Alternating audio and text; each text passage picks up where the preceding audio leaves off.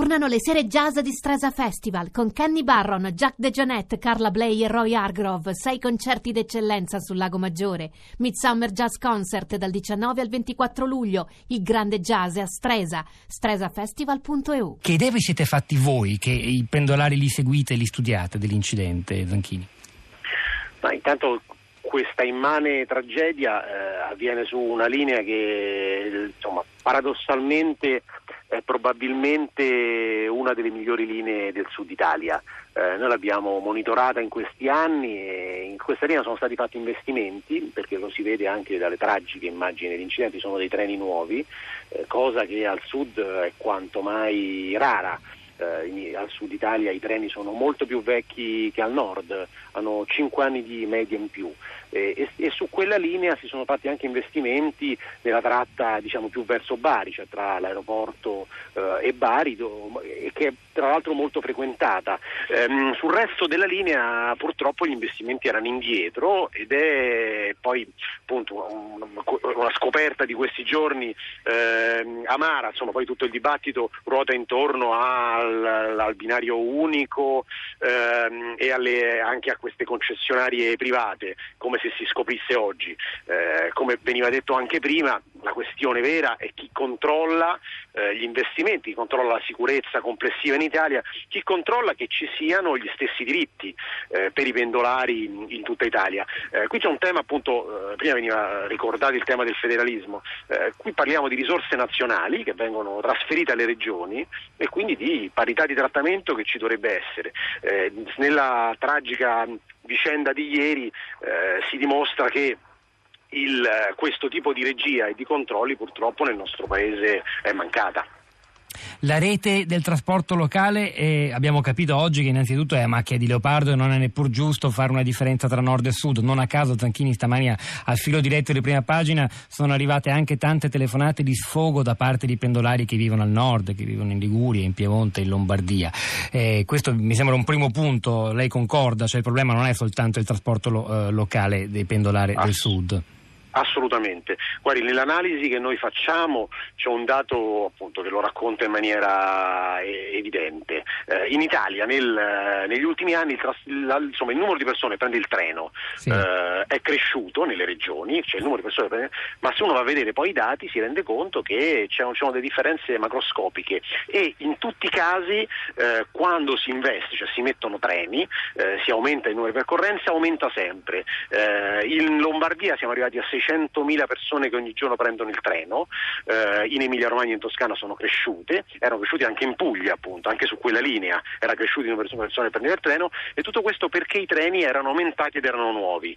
Eh, dovunque si fanno tagli, tre, il, il, numero di persone nel treno crolla, cioè in Campania e in Piemonte, dove negli ultimi anni sono stati dei tagli drastici legati a trasferimenti di risorse al, al, e ai non investimenti delle regioni, ci sono alcune centinaia di migliaia di persone che non prendono più il treno ogni giorno giorno, cioè ogni giorno, parliamo di una città media italiana eh, che improvvisamente non prende più il treno e è costretta a prendere l'auto.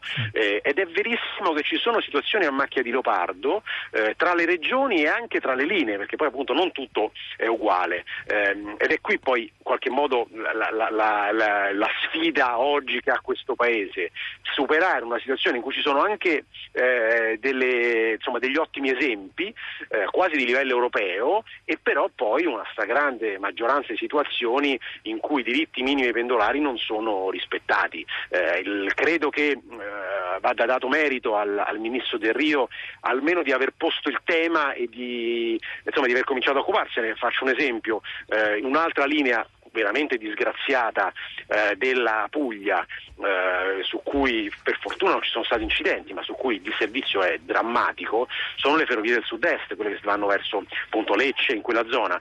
Lì eh, ci sono stati degli sperperi di denaro pubblico incredibili, ora è stata finalmente commissariata.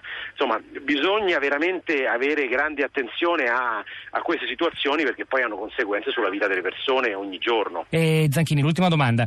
L'alchimia pubblico-privato sul trasporto trasporto pubblico locale, come influisce a determinare quel panorama disomogeneo a macchia di leopardo che raccontate voi con Pendolaria? eh, influisce pochissimo perché in realtà gli operatori privati eh, nel trasporto regionale sono veramente pochi, cioè, eh, ne, parliamo veramente di un'assoluta minoranza. Il problema è che noi come Paese stiamo andando verso una prospettiva di gare per il servizio eh, regionale eh, che ca- modifica profondamente il ruolo del pubblico. Eh, se uno prende i treni a Londra, eh, tutte le linee sono gestite da operatori privati, ma tu che prendi il treno a Londra non te ne rendi conto perché hai un biglietto unico integrato, un abbonamento integrato e hai una qualità del servizio che è garantita in questo caso dal pubblico, che fissa le prestazioni, fissa i livelli minimi, controlla. Questo dovrebbe essere oggi il ruolo del pubblico, eh, anche perché pure le ferrovie dello Stato insomma, si muovono a metà tra pubblico e privato, in realtà se uno va a vedere poi quello che hanno fatto con termini di investimenti, le ferrovie dello Stato che sono di proprietà dello Stato, sono soprattutto investimenti in alta velocità perché si guadagna di più. Anche qui il tema è, sono gli obiettivi, le prestazioni e poi i controlli.